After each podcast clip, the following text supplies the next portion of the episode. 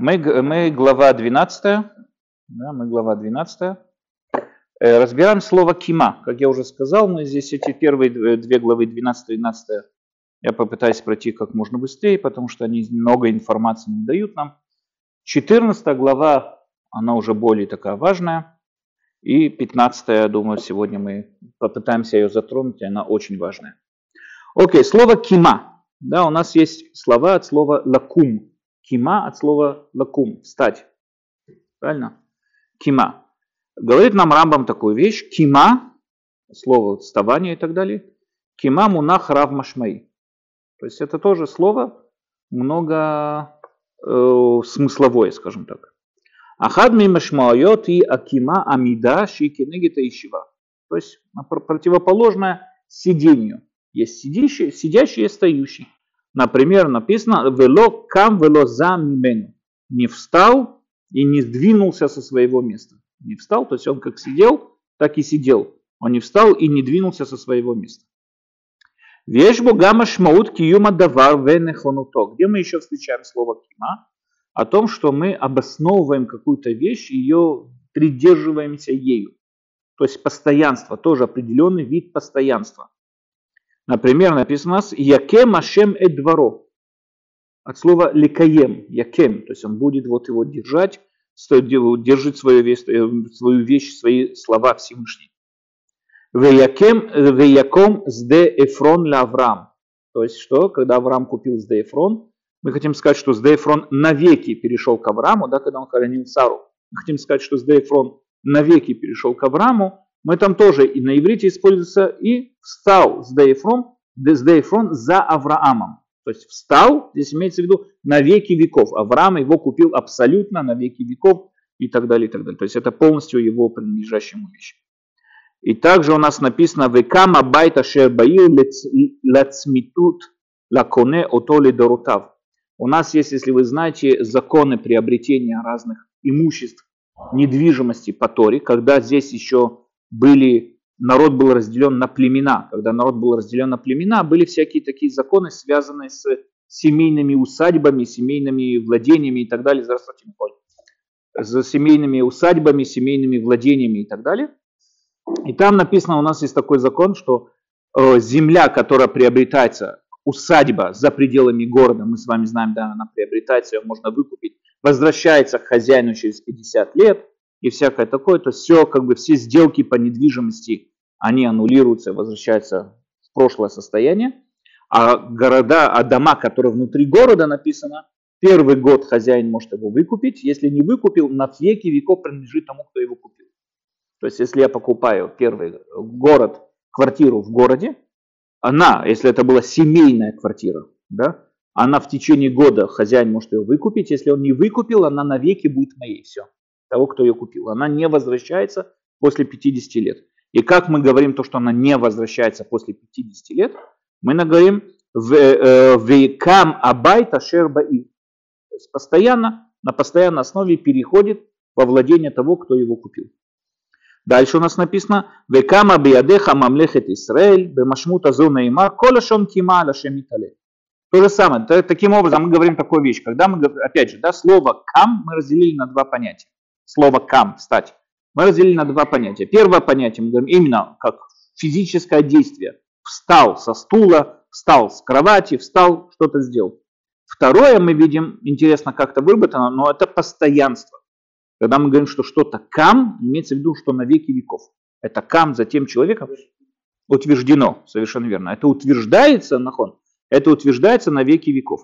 То есть это не просто, и надо заметить, что это утверждается на веки веков, когда было какое-то изменение, да, то, что мы видим. То есть до этого дом был его, а сейчас утвердился на веки веков. До этого поле было Эфрона, а сейчас утвердилось на веки веков. И вот это вот утверждение, начальная вот эта точка утверждения на веки веков, называется тоже Кам.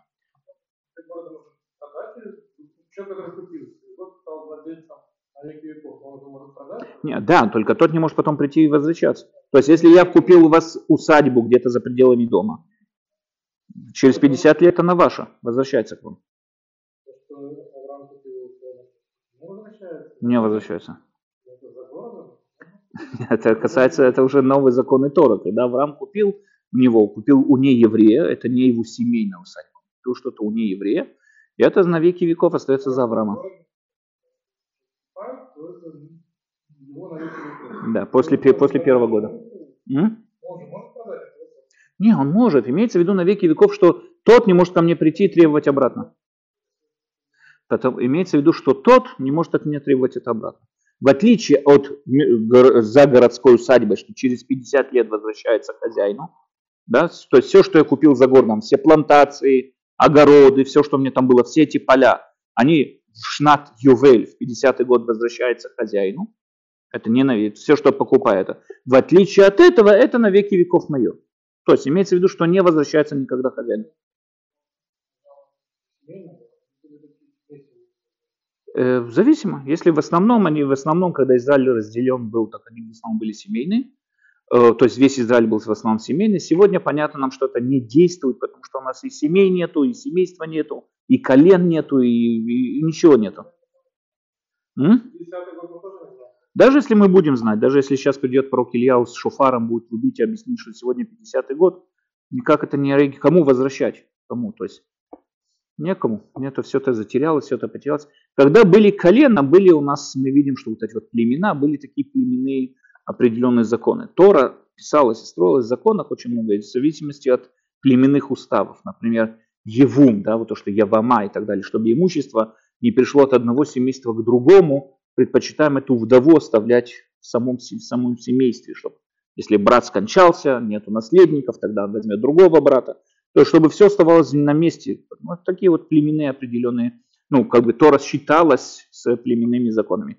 Сейчас мы это уже делаем, потому что это закон Торы, но в основном у нас есть ситуации, которые эти законы отошли в сторону. Нету племен, у нас сегодня только одно колено, Иуда и Левиты, там часть левитов осталась и все.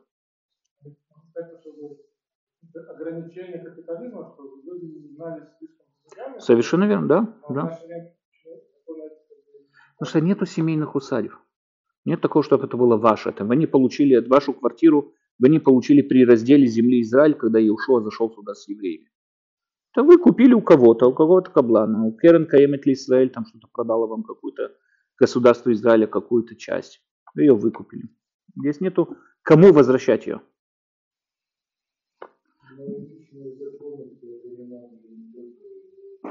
Да, ну, племенными уставами, уставами. Ну, он...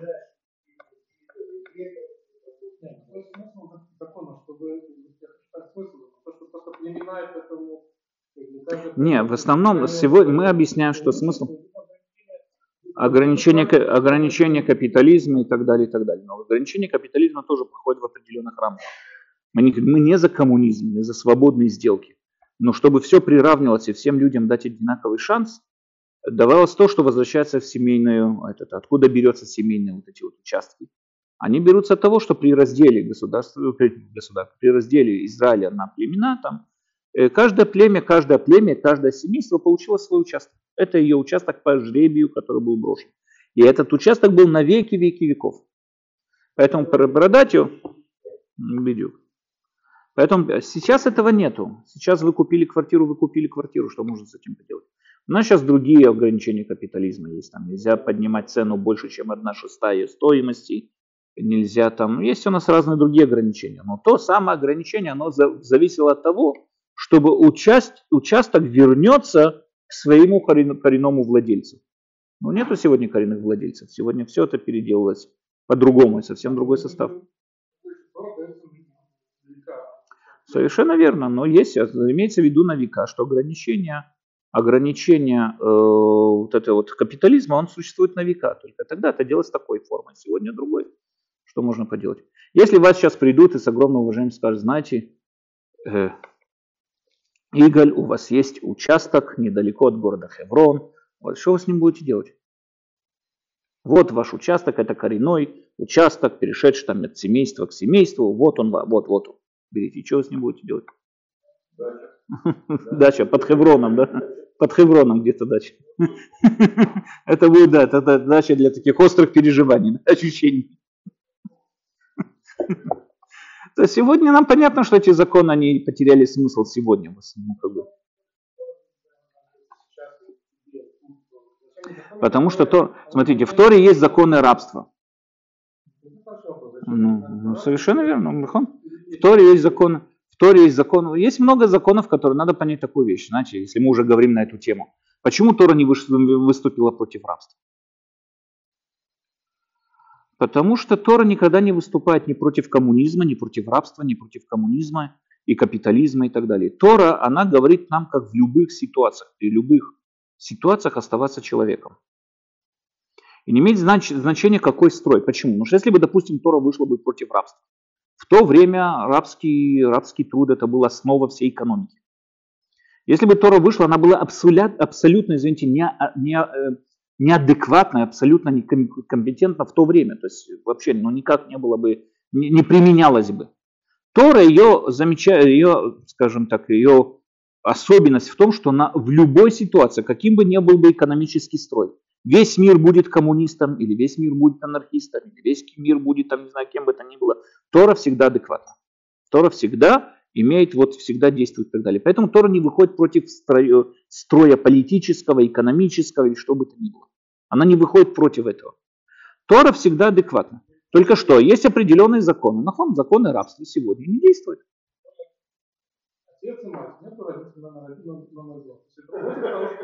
Потому что Тора против Нахон. Нахон. Да, не, но это, но это опять же, это не то, что строй какой-то человеческий и так далее. Можно в этом строе жить и относиться к маме как мама, к папа как папа. То есть, что сегодня есть какие-то определенные отношения, там, знаете, у нас есть там закон о том, что там, не знаю, мужчина, допустим, должен работать, а женщина сидит. Но так это не работает. Сегодня очень часто бывает так же, что и женщины зарабатывают намного больше, чем мужчины и так далее, и так далее. Понятно нам, что определенные вещи меняются постоянно. Если мы будем придерживаться только сугубо вот этим вот э, тому или иному политическому строю, то теряет свою как бы, адекватность и абсолютность во всех строях. Поэтому Тора может нам сказать такую вещь. Эти определенные понятия неправильные. Есть мама, есть папа, есть биологическое разделение между людьми. На основе биологии есть разделение на основе биологии. И то, что сегодня человечество хочет так или иначе, это не строй политический. Только, или наоборот, Тора может сказать, даже при среде этого политического строя, надо все равно, у нас есть четкие разделения между тем или иным и так далее. Но с точки зрения, там, не знаю, рабский труд, мы видим, как Тора пытается во время рабского труда, у нас тоже есть законы по отношению к рабам, нельзя калечить раба, нельзя убивать раба, нельзя издеваться над ним. У нас есть очень много ограничений. И более того, раб выходит на свободу, если хозяин его покалечил, каким бы то ни было образом. Раб автоматически выходит на свободу. У нас есть очень много ограничений по отношению к рабу, и мы видим, что Тора нам говорит, даже в рабском, скажем, в рабском строе, даже, скажем, в южных штатах Америки мог жить раввин и оставаться человеком. У него могли быть рабы, мог жить рабы, раввин и оставаться человеком. Потому что те требования, которые Тора требует от хозяина рабов по отношению к своим рабам, она оставляет, оставляет, оставляет его в рамках человечества. Там не было бы всех этих безжалостных поведений, поступков и так далее, и так далее. Тора нам постоянно напоминает, что рабы тоже люди. Это, это сегодня смешно, да, но как бы в то время, да, церковь утверждала, что нет. И Тора нам постоянно напоминает о, о том, что мы должны к ним относиться по-другому. А сегодня нет рабов, что с этим делать? Что с этой Торой делать? Ну, ничего. Все равно мы должны оттуда учить. Я вам скажу более, у нас э, есть, знаете, закон Бен Сурай Румуре. Знаете такой закон? Бен Сурай Румуре это э, закон, что если сын, ну там очень много, да, есть сын, который украл у папы мясо или вино, там определенное количество мяса или вина, ворует у папы на постоянной основе, будь осторожный с роль, э, можно отвести, можно, папа, мама ловят его, отводят его к старейшинам города, и те его Э, устанавливают ему смерть, его весь город забрасывает камнями. Почему? Что это говорит нам мудрецы? Потому что, чтобы он не, ну, не стал зависимым от этого. Это вредная привычка, наркотическая зависимость, чтобы не стал таким вот. Почему? Потому что закончатся деньги, будут идти убивать людей. Лучше пускай умрет невинным, чем умрет винным. Теперь, это закон, который существует, да, что надо отвести, вот, выходим там, где Шоумер, у нас стоит в городе в Криацефере, выводим своего сына и говорим, вот, Наш сын кушает мясо, смоло, мясо ворует мясо и вино, и мы его забиваем камнями. Но, но если мы с вами увидим, там находится столько ограничений на этот закон, что практически невозможно, его невозможно выполнить. И Талмуд говорит вопрос, я не понимаю, столько ограничений, то специально. Мы видим, что мудрецы закрутили, это просто неисполнимый закон, невозможно его никак исполнить, нигде не исполнить. Говорим, Маранахон, Так оно и есть. Никогда в жизни, в истории еврейства такого закона не, не, не было такой ситуации. Ее невозможно, чтобы она была. Огромное количество ограничений возлагается на этот закон. Невозможно, чтобы он был. Тогда зачем Тора его пишет? Это Талмуд задает вопрос. Зачем Тора его пишет? Говорит, ну, чтобы мы его изучали и понимали его смысл. То есть лидрош великабель сахар. Чтобы мы это учили и, и понимали смысл, чтобы мы видели вредность этой привычки чтобы мы понимали смысл того, что вредная привычка может привести к самым э, отчаянным поступкам того, у кого есть вот эти вот привычки. Это все нас как бы учит, обучает морали, скажем так, да, обучает нас какому-то вот этому. Для этого Тора это записала, несмотря на то, что этот закон неизбываемый. То же самое закон про Иранидахат. Знаете, что такое Иранидахат? Город, который был полностью язычный, абсолютно, все в городе были язычники, и там даже когда проверили, не нашли ни одной мизузы. То есть вообще полностью в пределах Израиля окружаем этот город, убиваем всех, сжигаем всех, женщин, детей, всех поголовно сжигаем, все имущество сжигаем, убиваем всех абсолютно. Э, их э, рубим всем головы, а город весь сжигается. Называется Ир Анидаха. Трофеи этого города нельзя брать. Все надо уничтожить от этого города. Тоже там огромное количество э, ограничений возлагается на этот, на этот закон. Его невозможно, ну как бы, даже если каким-то образом там по хасидским рассказам все бы сошлось, все равно невозможно его исполнить. Говорит Гмара то же самое. Зачем тогда мы это изучаем? Говорит Гмара для того, чтобы мы изучали мораль из этого, до какой степени общество человеческое оно вредит, ну, как бы оно может повредить, один человек может повредить всему обществу, общество может повлиять на, на весь народ и так далее, как надо его сторониться и так далее, и так далее. Чтобы мы, то есть очень часто Тора приводит нам определенные законы, несмотря на то, что они невыполнимы, но их смысл не всегда в самом выполнении. Истинность Торы не в, сами, не в самих вот этих законах и образе жизни, описанном в Торе. А истинность Торы – это смысл, стоящий за пределами этих законов. Он никогда не меняется. Капитализм неограниченный, он всегда плохой. Неограниченный капитализм, он плохой. Как и коммунизм, тоже плохой. И поэтому Тора нам говорит, что есть определенные пределы, которым должен придерживаться человек. А сегодня они невыполнимы, сегодня нас это не касается и так далее. Но идея Тора, она остается. Капитализм неограничен, он всегда плохой. Почему он всегда приводит к определенному всегда приводит к определенным несправедливостям. Вот был когда-то исследование такое, что вот когда был кризис, в кризисах, вообще в основном экономических кризисах, богатейшие люди становятся еще более богаты, а нищие обнищают еще больше. То есть разрыв в обществе происходит все больше и больше и больше. Богатые всегда становятся еще богаче, а нищие всегда становятся еще более нищими. Чтобы этого не было, вот этого разрыва в обществе, у нас раз в 50 лет все аннулируется. Сегодня этот закон неисполним, но идея, стоящая за этим пределом этого закона, она вечная. Надо найти какие-то другие способы, не имеет значения. Но сама Тора в самой идее, она вечная постоянно, а не в тех или иных законах, которые проявляются. Okay? Поэтому нам понятно, что сегодня мы знаем, что эти законы неисполнимы, у нас нету, как я уже сказал, родовых семейных там участков, которые там из поколения в поколение и так далее.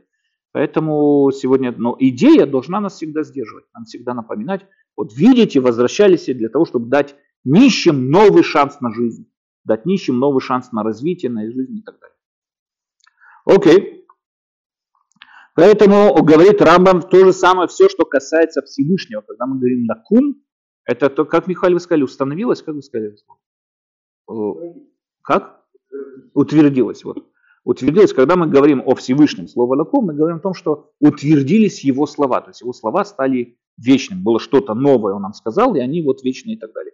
Например, «Ата такум терахем цион» ты на постоянной основе встанешь и смилуешься над Сионом. То есть на постоянной основе будешь милости, милостивать, не знаю, как можно так сказать, но милостивать над Сионом, проявлять свою милость над, над Сионом. Окей, дальше. Векиван шамахлит ласот давар кольшу. Так человек, он тот, кто совершает, принимает решение что-то сделать. Юцель эль маса лидекима. Немаль кольше мишимит комем кенег давар мисем шукам. Киеким бни эт авадай авади алай. Когда мы говорим такую вещь, что когда, э, когда человек принимает какое-то решение, что-то делает, мы говорим, вот он встал и сделал. Да? То есть не обязательно, чтобы он встал для того, чтобы делать. Но мы называем сейчас, когда мы говорим слово встал, новый этап начинается. Вот он что-то изменил, встал и сделал и так далее. Поэтому мы называем любое изменение, в чем будет тоже как вставание. Как, например, говорит Шауль, почему он поднял, он решил поднятия, он там и ревновал к Йонатану, тоже своему сыну. Написано, ки иким бни это авади алай, то есть сын мой поднял рабов против меня, и так далее. То есть он иким, да, иким поднял, то есть поднял на восстание и так далее. А машмут заушила ли бицу отца вашем анашим, шинигзали мишамет кионыш. Поэтому это тоже написано о том, что люди, которые согрешили, вдруг, как бы скажем, обернулся Всевышний против них. Векамте эльбет Яравам, векам эльбет Мереим и так далее. Витахен шедвара вата акум, эмба машмутозо, ата агив баниша. Вехен ата такум терахем ציון, כלומר תקום על אויביה. משמעות הזו יש פסוקים רבים. לא שיש לו יתעלה קימה או ישיבה, יאמרו עליהם השלום, אין למעלה ולא ישיבה ולא עמידה, כי עמד נאמר לעתים במשמעות כך. Таким образом, когда что-то новое начинается, да, вот, например, Всевышний, то, что мы говорим, нанес наказание, как мы это воспринимаем, да, мы видим, вдруг там, не знаю, землетрясение потрясло Римскую империю, но вот Всевышний встал и наказал их за все их преступления. Это не то, что Всевышний встал, а имеется в виду, что сейчас началось что-то изменение, вот всегда была сильная, мощная империя, и вдруг изменилось что-то. Вот это вот вдруг мы называем тоже слово как кам. Поэтому у нас есть слово кам, два понятия. Первое – утверждение чего-то на постоянной основе, а второе – изменение подхода к этому. И когда мы говорим, что вдруг вот Римская империя, допустим, была сильная, мощная, и вдруг что-то произошло, и она там э, была уничтожена, мы говорим, вот Всевышний кам на Римскую империю. То есть изменилось что-то в отношении Всевышней Римской империи и решил сейчас ее наказать. То есть вот это вот понятие «решил» это всегда связано со словом «кам». Это тоже доступно Всевышнему. Но, как говорит Рамба, мы должны знать, что это не то, что Всевышний куда-то встал. Почему? Потому что «эн ли маля ло вело амида», нам говорят мудрецы. Сверху наверху нету ни вставания, ни сидения, все эти не существуют. Они все существуют в мире пространства, когда у нас есть ограничения в пространстве, там есть вверх, низ, лево, вправо и так далее. В, в мире, где пространство, ну в мире, не знаю, можно сказать, в реальности, где пространство не существует, там и нет такого понятия, что кто-то куда-то встал или кто-то куда-то двинулся и так далее. Это тоже не существует. Окей, мы переходим к следующему. Вот Рамбам говорит, похожее слово у нас есть на Амида, тоже коротенькая глава Амида. Амида. Амида это слово ламод, стоять. Тоже монах Рав Машмей, как мы с вами видим, это тоже многослойное, много смысловое слово. Беамдо лифней паро, например, написано. Ли машмут кима, извините вами, да? Но как у нас написано, беамдо лифней паро, когда он стоял перед фараоном. То есть именно стоял. Именно вот он стоял, не знаю, по стойке смирно или так вот стоял перед фараоном. Им Ямод Муше Шмуэль, написано в то же время, да, если встанет Шломо, э, Ямод Муше Шмуэль, даже если встанут Муше и Шмуэль и так далее, то есть именно встанут, встанут перед чем-то. Вы омедалихем, или он, и он также написано, и он стоит над ним. Это Авраам, который встретил в своем сне вот этих ангелов, он стоит над ними и так далее. Э, и здесь очень интересно, по мнению Рамбама, встреча с ангелами, это да, был, это да, был сон пророческий. То есть это все было пророчество. Никто к нему не приходил, и ангел к нему не приходил. Это все было пророческий сон.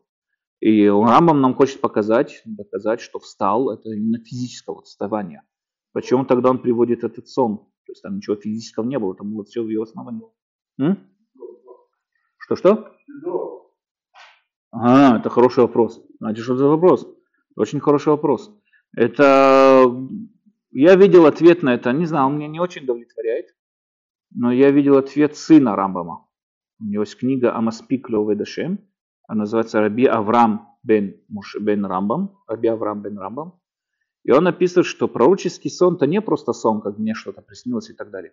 Очень часто сон, ну вообще разум влияет на человеческое положение, состояние и так далее. Он очень сильно может повлиять на человеческое э, состояние физическое. Пророческий, пророческий сон, он такой сильный и мощный, что впоследствии него Яков хромал. То есть это все было сон, Яков хромал. По-настоящему то, что там, если мы уже говорили на эту тему, что там происходило с Яковом, мы говорим там о борьбе, да, написано Яков, там вообще это уму непостижимый отрывок, который вообще даже не знаю, как его понимать. У нас написано, Яков перевел всю свою семью перед встречей с Исавом, перевел всю свою семью на другой берег реки, и он остался на этом берегу. И вдруг сразу же вот написано, и боролся с ним человек, и Яков его хотел победить, тот его ударил по бедру и сказал, чего, какой человек, что здесь происходит, что здесь происходит вообще? Какой человек? Кто с ним боролся? Откуда боролся? Что здесь происходит? Опиши, и он обернулся, и вдруг сзади к нему кто-то под, подкрался. Я не знаю, что, опиши, о чем идет речь, какой человек вдруг с ним боролся. У нас есть, знаете, у нас есть огромное количество мнений, что это был за человек. Ну, нам известно, это был министр Исава, у нас известно, что это был какой-то ангел, у нас известно, ну, у нас есть комментарий, что это было все во, во сне, что он боролся с Исавом во сне и так далее. У нас есть очень много разных комментариев. Есть комментарий, который говорит, что это был разбойник. Подкрался какой-то большой разбойник, увидел Яков, остался один на, на другой стороне, подкрался и там начал с ним бороться. Тогда непонятно, что значит, что он у него благословление хотел просить. Какой-то хасидский май скажет, что и разбойники тоже очень праведные. Я не знаю, что бы я не знаю. Но во всяком случае, э, у нас очень непонятно. Это абсолютно непонятный абзац. Почему после этого мы не должны кушать седалочный нерв? Ну, дай луну. Что, память о чем? Что, что там произошло, что мы должны об этом помнить? Ну, боролся он с кем-то, ну хорошо. И тот его ударил, он хромал последствия этого. Ну, ну, ну и что? И что от нас хотят от нашей жизни? Не знаю, я не нашел там это. Но опять же, по мнению Рама, естественно, что это был все пророческий сон. И, и его сын задает, ну, на Рамба мы задавали вопрос, почему же он тогда хромал. И вот то, что отвечает его сын, что пророческий сон он на такой уровне, на таком явности происходит, да, на таком вот оставляет такие впечатления на человека, что он э, после этого может даже и хромать. М? Нет, а, ну, во сне может, во сне человек может делать все что угодно, когда он проснется, летать не будет. Что это? Ну. Нахон, нахон, нахон, нахон, нахон. Окей. Э, где-то, да, в Яхальта Вамо, то есть он приводит много этих примеров в том, что Амида, а, мы с вами сказали, почему же тогда Рамбам приводит из сна Авраама, приводит доказательства, то есть там ничего физического нету и так далее. Хороший вопрос. Э, не знаю, может быть сказать, что все равно во сне описывается ситуация, как будто они физически стояли перед ним. Я не знаю, мне это всегда мешало, не понимаю, да, то есть Рамбам нам доказывает о физическом вставании через пророчество Авраама. Не знаю. Э, дальше. Коля Мида, второй абзац. А, нет, извините, извините. Также у нас написано еще э, Веешло машмочель иманут вавсака. То есть прекращение чего-то. Киамдуло Э, киамду ло оно од, ветамод миледет. Прекращение. То есть написано там, и стали они больше ничего не говорили про Иова, про его друзей, которые пришли. Иов не готов был принимать их скорбь, ну вот это оскорбление и так далее. И написано, что они встали и не говорили больше. То есть встали от слова ацор, да, тамод, ацор, амод, на иврите тоже такого выражения, амод, то есть ацор. Ветамод миледет перестала рожать. Тоже говорится, перестала рожать, то есть как Таамод миледит. То есть, если мы до этого видели, что это э, тоже постоянство какое-то определенное, сейчас мы видим, что это прекращение чего-то. Вешло машмут шельквиют векию. Опять же, возвращаемся к постоянству. Например, лакох это своим ванатата бекли херес леман яамду ямим рабим. Ирмияу пророчествует еврейскому народу, что когда они уйдут в Вавилон, они скоро вернутся. Вавилонское изгнание было примерно 70 лет. И он обещает, что вы скоро вернетесь. Поэтому он говорит, запишите ваши продажи имущества, перепродажи и так далее. И за, за, закройте их в, кувши, в кувшинах, закопайте в землю. Помните, где вы их закопали, потому что вы вернетесь и откроете их. И там написано, закопайте их в землю в глиняных э, кувшинах, чтобы они ямду ямим рабим, чтобы они долго продержались. То есть там ямду имеется в виду долго, да, долго держались. И также написано, э, Э, где-то у нас. Виахальта амод, амод, амад таамо, бо, то есть его причинность продолжала существовать. А я кого вы каям велоиштана, и также написано цит като умедет лад, справедливость Всевышнего стоит вечно. То есть квуа в каемет. Таким образом у нас получается три понятия слова амад. Первое физическое встает, то есть встал. Второе остановился, прекратил, остановился. Третье то же самое постоянство, как мы видели насчет слова лаком. Постоянство да, и так далее, вот это на постоянной основе. Кола мидаши немрали габе ашемиталец, любое вставание, э, вставание, амида, да, стоять, шенемрали габе ашемитале, ибо машмута зоохруна. Имеется в виду именно в последнем понятии, то есть вечность, постоянство и вечность. Вамду раглав байом оаларзити. надо понять такую вещь. У нас слово регель. Что такое регель? Мы дальше будем с вами разбирать, и Рамам приведет этот же пример. Мы знаем, регель это нога, ну, переводится как нога. У нас есть другое понятие. Видели когда-нибудь вывеску на офисах в Израиле, да? Мисрадену с гурим ле регель ахагим. А, что здесь нога к праздникам и наш мисрад, как это вообще понять? Наш офис закрыт из-за ноги праздников, как-то переводится. Регель переводится также как сиба. Регель, у него есть слово сиба. Когда мы будем с вами разбирать понятие регель, Амрама приведет еще несколько мест, где мы с вами видим, что регель также переводится как сиба. У нас есть две, два понятия сиба. У нас есть сиба, как сказать на русском, из-за чего и ради чего. У нас есть сиба из-за чего и есть сиба ради чего. Иля, если не ошибаюсь, это из-за чего. Я вечно путаю, по-моему, иля это из-за чего, а сиба это ради чего. То есть, допустим, я утром проснулся и иду на работу. Почему я проснулся утром? Меня разбудил будильник. Будильник сиба того, чтобы я Почему я встал? Но ради чего я иду на работу? Прокормить семью. То есть у меня получается есть две сибы. Сиба, почему я встал, это будильник. И ради чего я встал, чтобы прокормить семью. М? Это, это может быть кавана любая, но я встаю ради, это есть сиба, почему я каждое утро встаю на работу. Почему человек каждое утро делает, или там каждое, что бы это ни было делал, это может быть сиба. Из-за чего и ради чего. Okay? У нас есть разные эти Э, поэтому регель это может быть сиба, да, его мы, там мы с вами увидим дальше, уже не помню, там это, по-моему, регель, если я не ошибаюсь, по-моему, это э, из-за чего, регель, из-за чего, или нет, за, ради чего, ради чего, извините, ради чего. Регель это ради чего. То есть мистрадену с гурим для регеля хагим ради праздника. Праздники привели к тому, что вот наши мистрадим сейчас закрыты, чтобы мы смогли праздновать наш по причине, да. То есть это у нас то, что я говорю, что сиба на иврите нету, вот вы правильно говорите, есть у нас ради чего-то по причине, а есть э, сиба из-за чего. То есть это тоже может быть причиной, но это из-за чего. Ну, мы с вами дальше это увидим. Но во всяком случае, то, что написано в Амдура Глав, Байомау Алар Зитин. Амдура Глав, Байомау Алар Зитин. Ноги стояли, мы говорим о Боге. Ноги его стояли на Маслинной горе. Что это хотят нам сказать? Что тогда Амдура, говорит Рамбам, показать, что причина всех действий была постоянна и неизменчива. То есть нам под конечном итоге окажется все причины всех того, что мы с вами пережили, нам раскроется все это как что-то постоянное и неизменчивая причина. Нам кажется, что он постоянно меняет к нам отношения и так далее, но когда мы увидим, откроется нам вся истина, мы поймем, что причиной всему это была одна причина. Это называется амдура глав байомау аларзики. То есть תהיינה סיבותיו קבועות, כלומר הדברים שהוא גרם להם. אוקיי? דבר זה עוד יתבר לך כשנזכיר רב משמעות של רגל, ומשמעות זו דברים יתעלה עליו למשה, ואתה פה עמוד עמדי, то, что написано, ты стой здесь рядом со мной. И здесь опять же очень большая проблема, что значит стой рядом со мной. Значит, есть где-то рядом, рядом с которым можно стоять. Это можно, значит, у него есть какое-то что-то определение в пространстве. Анухи омед бен ашем бенехем, то же самое имеется в виду, нахожусь в постоянной основе. То есть ты постоянно со мной, или я постоянно между вами и Всевышним. Окей, давайте, вот сегодня у нас еще одна есть, 14 э, абзац. Он коротенький, но очень-очень важный. Э, почему? Потому что мы сейчас с вами разберем такое понятие, как слово Адам, Энош, Адам и так далее.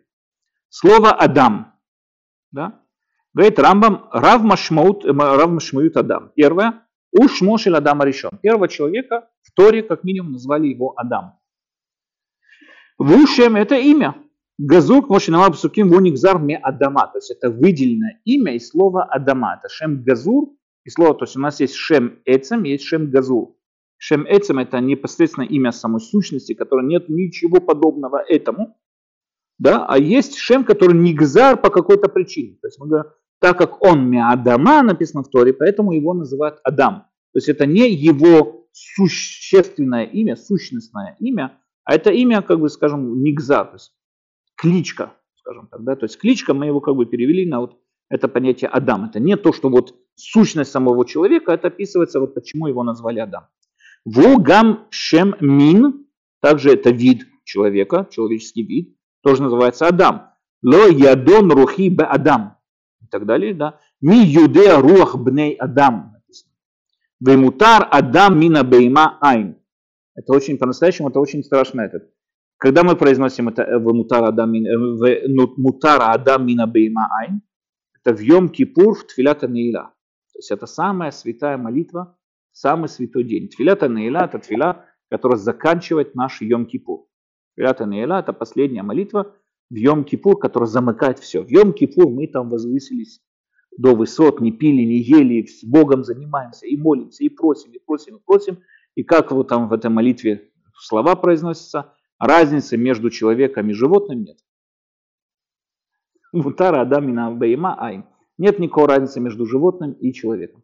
То есть по-настоящему, да, разница может происходить, если человек по-настоящему выделил себя. Но сказать, что человек лучше животного, все то время, что невыдомый своим разумом, не, не, не разумное создание, он обычно животное. Разницы между ними не существует практически. Животное всегда лучше. Бывает лучше, всегда лучше. Окей, это первое, да, мы говорим про вид. Ву, и здесь очень важно, ву шем легамон. Это также толпа, толпа простонародья, называется тоже Адам. Толпа простонародья. Клюмар, липшуте ам, лиуце ам юхадим, исключить особенных от них. Вегам бне Адам, гам бней Иш написано. Да, как и люди, бней Адам, так и бней Иш. Иш, он всегда кто-то особенный. Иш, мы говорим о кого-то особенном человеке. Иш Ямини написано про Мурдыхая, да, Иш. А Бен Адам мы говорим всегда в основном, Адам, мы говорим в основном о простонародье, о простом. И у нас вот этом вот очень важный стих, который привел там таким вот и каббалистическим, и христианским, и всем чем угодно бреднем, что мало не покажется. У нас написано в Торе «Вейру бней айлим эдбнота адам».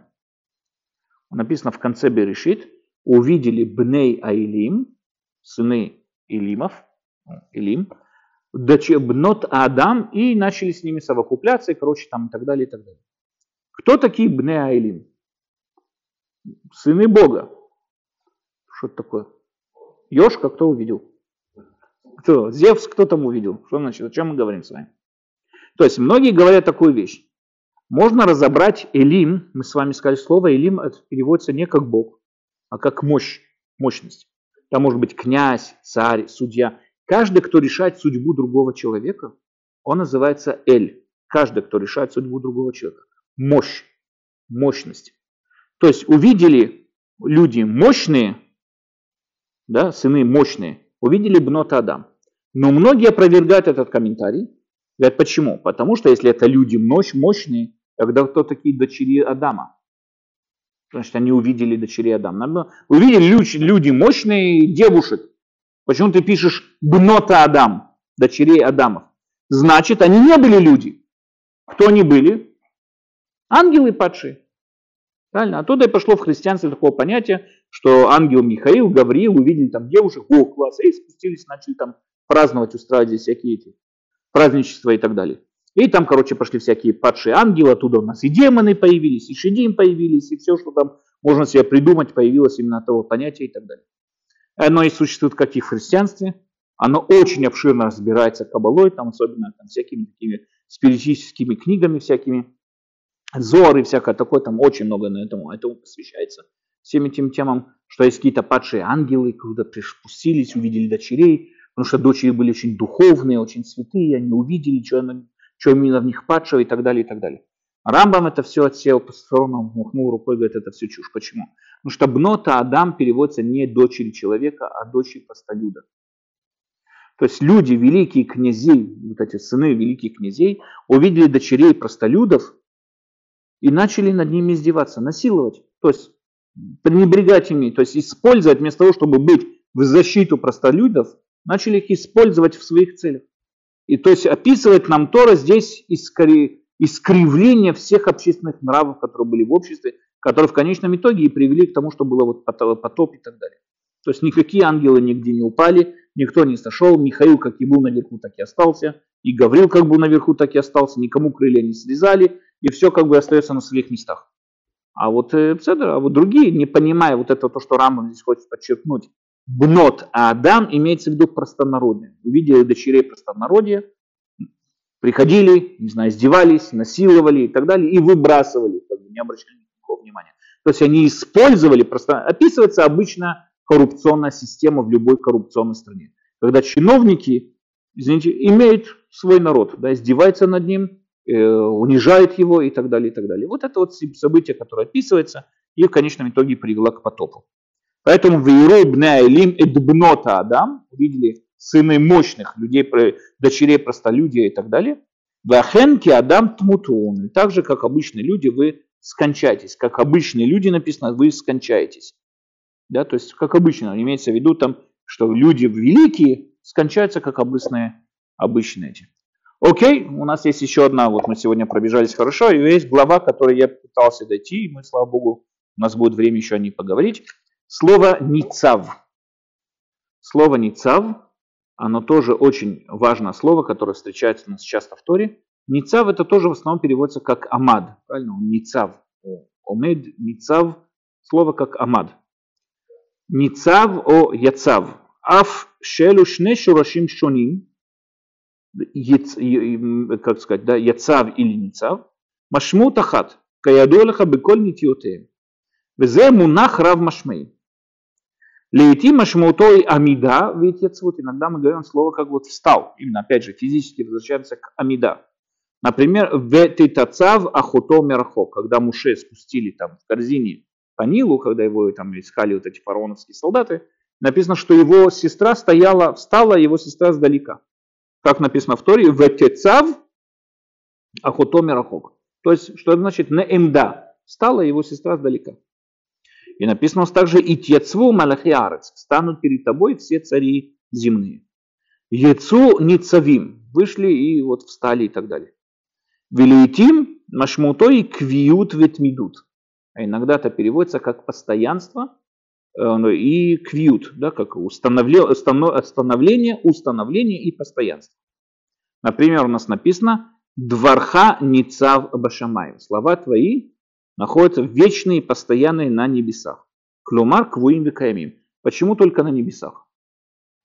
Почему говорим, что постоянство Всевышнего только на небесах? На земле нету постоянства Всевышнего. Ответ, говорит Рамбам, ну, мы с вами увидим, что имеется в виду то, что на небесах, как они учили это, есть постоянство. Ну, опять же, да, с точки зрения Аристотеля, небеса управляются постоянно, в них никаких изменений нет.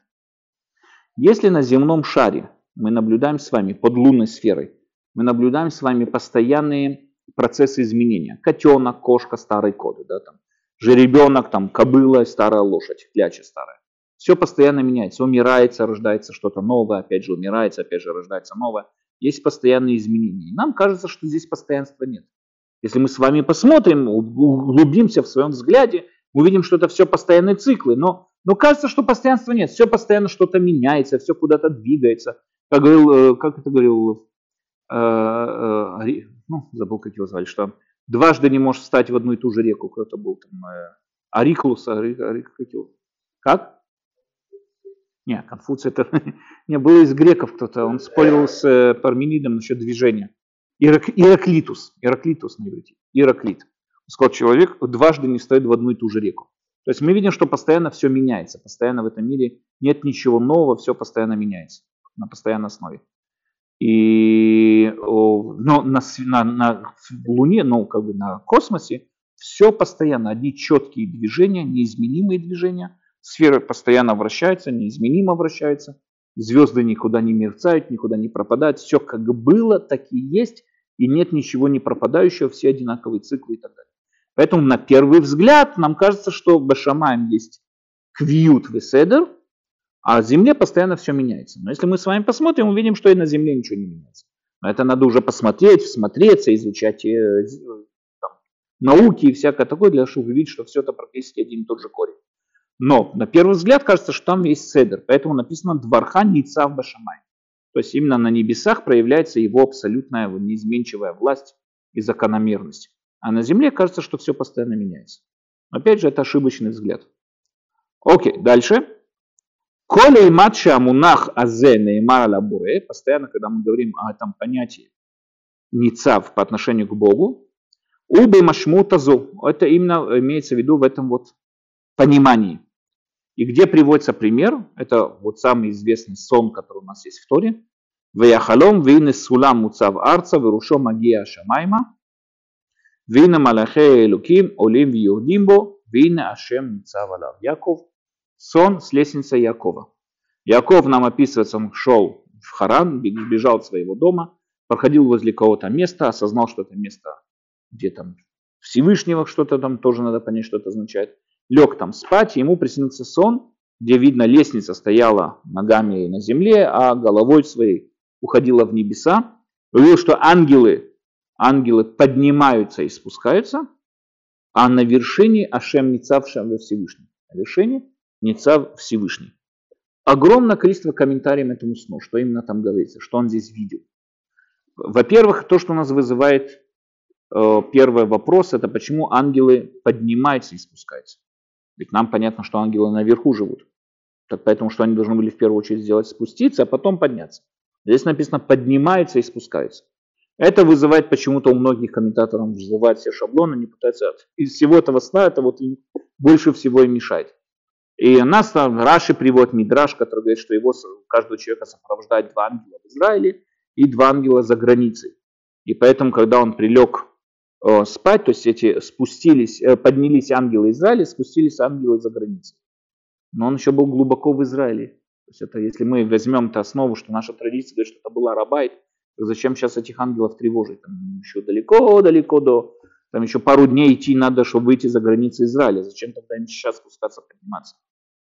Непонятно. Есть очень много разных комментариев, о чем идет речь. Есть говорят, что он видел возвышение, спускание разных империй, разные цивилизации, всякое такое и так далее, и так далее. Рамбам здесь сейчас приведет один из таких серьезных комментариев, который мы с вами дает нам взгляд на все его дальнейшее понимание такого понятия, как пророчество. И Рамбам здесь говорит такую вещь. Кого вы каям? Написано, что вине Ашем ница валав, кого вы каям? Хлумар ала сулам. То есть Всевышний стоит над лестницей. Шикацеу хад башамай, вакацеу шиня аларец. ובו מתאפס, מתאפס ועולה כל העולה עד שישיג בהכרח את מי שעליו, שהוא קבוע וקיים על ראש הסולם. וברור שמה שאמרתי כאן עליו הוא בהתאם למשל האמור. И сейчас я с вами объясню такую вещь. В этих кратких словах практически Рамбам нам открыл, как я сказал, окно понимания пророчества.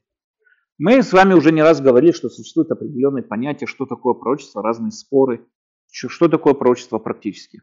Классический пример это то, что нам говорит Рабьюда Леви, человек, который разумом понял по-настоящему, как быть моральным человеком, разумом требует для понятия, что такое моральный человек. Когда он становится моральным человеком, он, можно сказать, становится сосудом, принимающим изобилие, исходящее от Всевышнего, и тогда Всевышний направляет ему свой взор и совершает чудо. Человек из обычного человека, он становится пророком. То есть каждое пророчество это чудо, происходящее чудо, когда Всевышний направляет свой взор по отношению к тому человеку, который достоин получить это пророчество. Какой человек достоин получить это пророчество? Моральный человек. Как человек становится моральным? С помощью разума. С помощью разума он изучает, какие правильные и неправильные поступки. Соответствуя этому, он становится моральным человеком, и тогда Всевышний к нему обращает свой свой взор и так далее. Получается, что разум здесь это не цель, а средство для того, чтобы получить мораль. А главная цель здесь именно вот это вот пророчество, то есть с ним происходит чудо. Пророчество с точки зрения Рабью Далева это чудо. Это необъяснимая аномалия, не может быть в природе такого. Это определенное чудо и так далее. То есть оно проявляет власть Всевышнего над миром, способным ломать все возможные законы природы и проявляться перед человеком в разных видах форм. Рамбам с этим категорически спорит. Почти на всех этапах этого суждения. Во-первых, по мнению Рамбам, все обстоит совсем наоборот. Моральные качества человека предназначены для очищения его разума. И только своим разумом человек способен, если он чем более очищен разум, тем больше он приближается к истине. И когда он постигает истинность, это и есть пророчество. То есть получается здесь таким образом. По мнению Рамбама, Человек отличается от всех животных тем, что он способен осознавать формы. Мы с вами уже не раз об этом говорили, да? Он способен осознавать формы. Животное не видит, не видит форму. Мы привели с вами пример с клумбой, да? Кто-то посадил красивую клумбу, написано Брухим, Абаим, Лимудин. И выйдет какая-то овечка или корова, будет щипать эту, клумбу. Э, эту клумбу. Ты что, дура, не видишь красота какая? Она не видит красоту. У животных нету эстетики, нету эстетической формы. Животное видит траву. Все, есть трава, надо щипать. Все, у нее инстинкт очень короткий. Зеленая, пахнет, щипать. Все, и пошла щипать эту траву. На этом все закончено. У человека же нет. В отличие от всего этого, он видит какую-то эстетику, видит какую-то красоту. Ему понятно, что это специально посаженная клумба. Он еще не знает, кто ее посадил, он не понимает, почему ее посадили. Но он видит, что она не появилась сама по себе, потому что у нее какая-то форма есть, какая-то красота здесь есть, какая-то эстетика есть. И он видит здесь что-то, он видит за пределами вот этой травы какую-то определенную форму. Эта форма, они не природные, то есть это, например, это человеческое сознание способно ее увидеть. Как пишет Аристотель, не существует леса в природе. Мы придаем определенному количеству деревьев такое понятие, как лес. Но в природе есть дерево, дерево, дерево, дерево, дерево. Мы сегодня знаем, что это не так, потому что есть определенные климатические какое-то там этот, изменения в лесу, там по-другому климат работает и так далее. Но он этого не знал. Есть дерево, дерево, дерево, дерево и все. Делать их вместе, делать лес, рощу, понимать, что я сейчас захожу в лес. Это только человек на это способен. Человек видит формы. И с помощью этих форм он познает не материальную составляющую, которая может постоянно меняться, а саму суть. Постигая суть, он способен познать суть всех сутей. Постепенно поднимаясь, он способен дойти до Всевышнего. Поэтому, по мнению Рамбама, единственный путь происходит не от Всевышнего к человеку, а от человека к Всевышнему. Человек продвигается к Всевышнему от формы к форме, постигает сущности к сущности. Он способен видеть своим разумом то, что не способны видеть другие создания. Но для того, чтобы осознавать формы, для того, чтобы видеть эту сущность, для того, чтобы стремиться к истине, требуется, чтобы были качественно очищены его моральные принципы, его мораль. Требуется, чтобы у него была правильно построена мораль, которая дает ему возможность, во-первых, концентрировать свое внимание на правильных целях, а второе, как бы проявляет ему, ну, как минимум, снимать с него эгоизм и открывает ему мир в том самом виде, как вот он э, должен быть по-настоящему, то есть открывается перед мир, мир во всей справедливости, во всей честности, во всей красоте своей. А, а моральные качества не дают ему это видеть. Он постоянно заботится только о себе, и он не видит всю общую картину всего происходящего в этом мире. Таким образом, по мнению Рамбама, пророчество человек поднимается по ступени, от ступени к ступени с пророчеством. Пророчество, по мнению Рамбама, когда он описывает пророчество, многие из ее частей он взял из известной притчи о Платона о пещере. У Платона есть притча, самая очень известная пища, притча о пещере. Люди прикованы к пещере, и они видят вот на стене пещеры, сзади, выход сзади них, и они видят здесь вот отражение разных теней. И они с их точки зрения так вот и выглядит мир. Мир, он двухмерный, темно-белый, допустим, без запаха, без слуха, они только видят какие-то тени ходят, у них вырабатывается тело. Целая теория по отношению к этим теням. Вот одна тень появится, другая придет более большая, у них целая теория там проявляется. И они уверены, что они абсолютно понимают все происходящее в этом мире и так далее, и так далее. Абсолютно все понимают. У них появляется огромное количество вот этого представлений. Но стоит одному человеку выбраться из этих вот э, заключений, из этих цепей, выбраться и выйти наружу, он видит собой совсем другой мир который трехмерный, цветной, звуки, запахи, вкусы. И дальше он возвращается в пещеру и пытается их уговорить, что мир, который они видят, это всего лишь отражение тех самых настоящего мира, который происходит там. То есть это отражение, ну его с точки его зрения, это отражение идей. Он осознал идеи, он пытается уговорить, что этот мир, он всего лишь отражение тех самых идей, которые происходят за их спинами. Там. И, короче, эта притча заканчивается тем, что они его убили. И это отсюда мы видим весь путь философа, да, то есть он как бы начинает вначале познает сам, потом возвращается к обществу, пытается их уговорить и его убивать. Практически Рамбам то же самое перекидывает это и на пророков. Пророк постигает истину, но также постигая истину, ему понятно, что эта истина не может оставаться у него одного. С этой истиной он должен делиться. Ему истина сама по себе требует от него делиться этой истиной. Это если принят, познавая эту истину, он понимает, что он должен рассказать ее во всех. И он, поднимаясь туда, спускается вниз. Спускается вниз и начинают рассказать людям, и оттуда начинают всех пророков всегда преследовать. Не было ни одного пророка, который жил счастливую, радостную жизнь, не было ни одного. Ну, в всяком случае, в Танахе, где приводится, всех и гнали, убивали, издевались, там, и всякое такое, в тюрьмы бросали, и все что угодно. Нету ни одного счастливого пророка нашей, вот это вот, нашей книге. У них есть там, Ешка поднялся, там, папе вернулся, может быть, это счастливый конец. Но пророков у нас практически в нашей, это нету ни одного счастливого пророка. Рамбам переписал это, он говорит, Рамбам, то, что вот писал о Платон, это и есть пророки. Только Платон это философ, а у нас это пророки. И поэтому пишет Рамбамам такую вещь. Когда Якову приснился сон насчет этой лестницы, что практически говорил этот сон? Этот сон нам говорил практически о том, что как правильный путь постижения Всевышнего. Человек поднимается по ступеням, да, постигает Всевышнего и дальше спускается обратно вниз.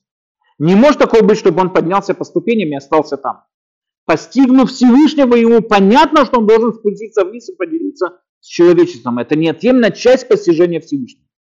Но здесь главное, что написано, что Шем не цав башамаем. То есть познание пророчества, по мнению Рамбама, это природное состояние любого человека. Человек, который ведет здоровый образ жизни, в основном будет здоровый человек. Человек, который сидит на диете, он похудеет. Это не потому, что чудо, и Всевышнему скажет, или диетолог, диетолог скажет, вот тебе подарок за твое, вот, за твои старания, вот я тебе сейчас сниму с тебя все жиры и так далее. Нет, это нормальное состояние. Человек, который худеет, похудеет. Человек, который ведет определенный образ жизни, он его добьется. Человек, который стремится к пророчеству, он его постигнет. Поэтому Ашем всегда, там вообще нету никакого чуда в пророчестве. Пророчество – это абсолютно природное состояние человеческого разума. Это способность заложена в человеческом сознании. Когда, да, происходит чудо, по мнению Рамбама, бывает ситуация, он пишет, когда Всевышний не позволяет, не дает. То есть бывает ситуация, когда человек полагает ему пророчество, но Всевышний ему его отбирает у него. То есть, если у Рабью Далеви само пророчество это чудо, по мнению Рамбама, чудо, когда нету пророчества того, кого он достоин. Но дальше объясняет, что имеется в виду политические уставы. Мы увидим это, политические уставы и так далее. Не то, что Всевышний отбирает. А мы живем, например, в Галуте, где пророчества нету, и это не всегда по вине, по вине самого человека. Вполне может быть, Рамбам мог бы быть пророком, если бы не жил в Галуте. Не от него это зависит. Галут это одна из вещей, которая не дает, как мы увидим дальше, развитию пророчества и так далее. Во всяком случае происходит что? Почему написано, что Ашем не цав на лестнице? Вот это вот ступени, вот это вот Якова, лестница Якова. Потому что любой, кто правильно продвигается туда, он всегда достигнет Бога. Это абсолютно природный результат. Он всегда достигнет Бога. Каждый, кто поднимается по его лестнице. Поэтому там Тора и подчеркивает, Ашем не цав на этой лестнице. Не сидит, не лежит, не там, что не знаю, не цав. Почему не цав? Он кого на этой лестнице? Это твой путь к его постижению и так далее. М? Почему было? У нас еще Аншекнес Тагдула, Эзра и все эти еще были проки. О, нету. Не, ну они, это уже был второй храм. Эзра и все это были второй храм. О, многие из Аншекнес Тагдула, да. Мехемья был, да, и эти все проки. Схарья. Нахон. А были там вот эти три асар, последние вот эти пророки, они были... Да.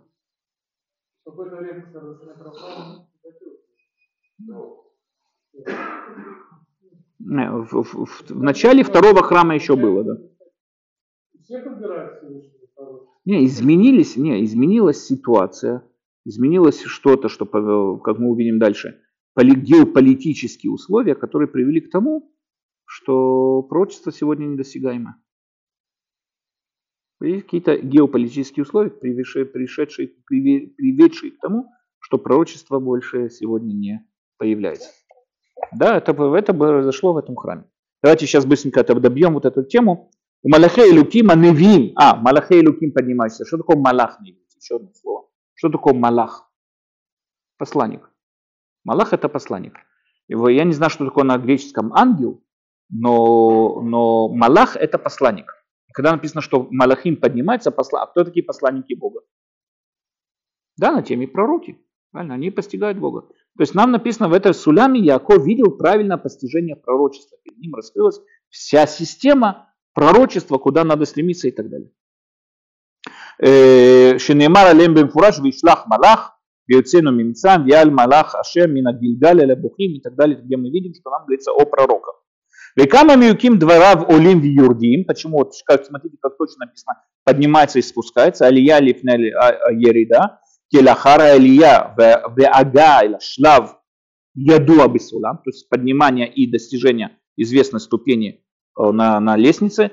Ба ерида приходит спускание. Бетем лицеву ниген шанс арец велелемеду. Там то есть пророк спускается для того, чтобы обучить людей своему пророчеству. И это называется ерида, как мы уже видели.